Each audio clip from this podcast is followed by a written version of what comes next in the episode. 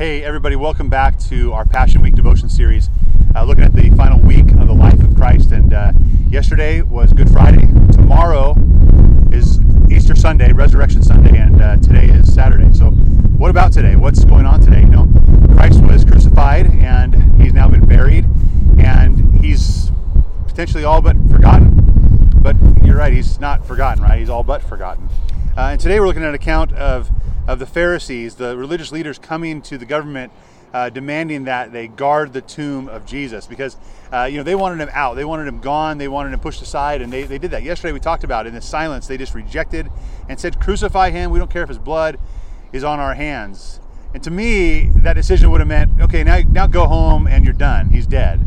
But they remembered. They still remembered that Jesus came. They still remember that he taught. They remember what he did, and they remember what he what he said to them. And they're wondering, was there truth to that? So they approach uh, the governor, Pontius Pilate, and, here's what they say uh, in Matthew 27, verses 62 to 66.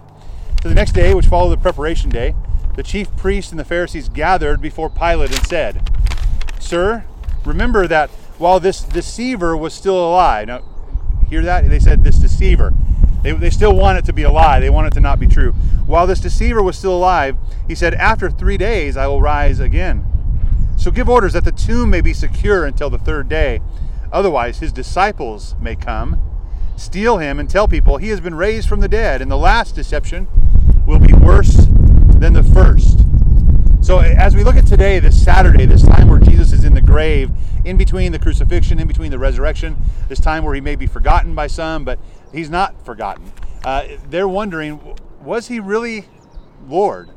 Right? And, and, and for you and I, there's this, this conundrum we have to solve, we have to answer for. And uh, Jesus is either one of three things. He is either the Lord, he is exactly who he said he is. He is a liar, right? The deceiver, and, and he's everything he has is a deception.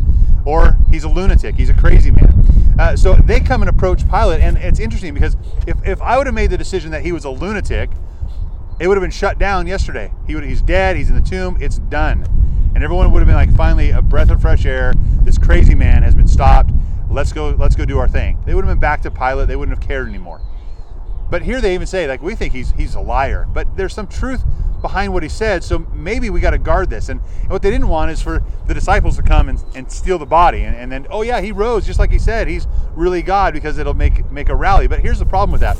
Without a real body alive without jesus really being alive and really seeing him uh, there's a problem right? There's there's really not a risen Savior. There's a, story about one maybe, and and very few people would be willing then to go to their death proclaiming that.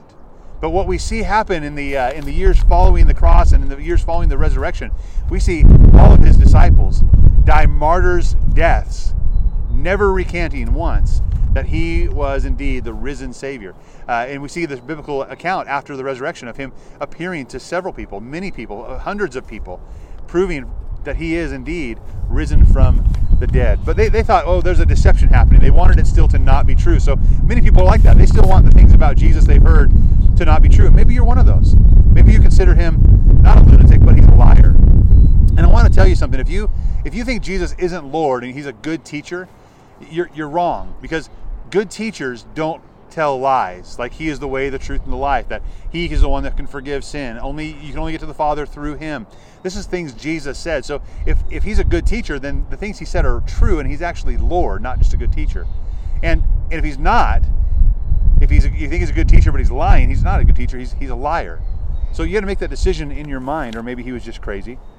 But it goes on. This this says uh, Pilate said, "Take guards then, and and and make the make it as secure as you know how." And they went and they secured the tomb by setting a seal on the stone and placing guards nearby. You see, deep in their hearts on Saturday, Jesus still wasn't forgotten, and they wondered, they pondered, and they had to make a decision. Most of them said, "He's a liar. Let's let's maintain that." But many still believed, and tomorrow would be the day that that many would see They'd touch Jesus, they'd feel him, they'd see him risen from the grave, as, and he is Lord over all.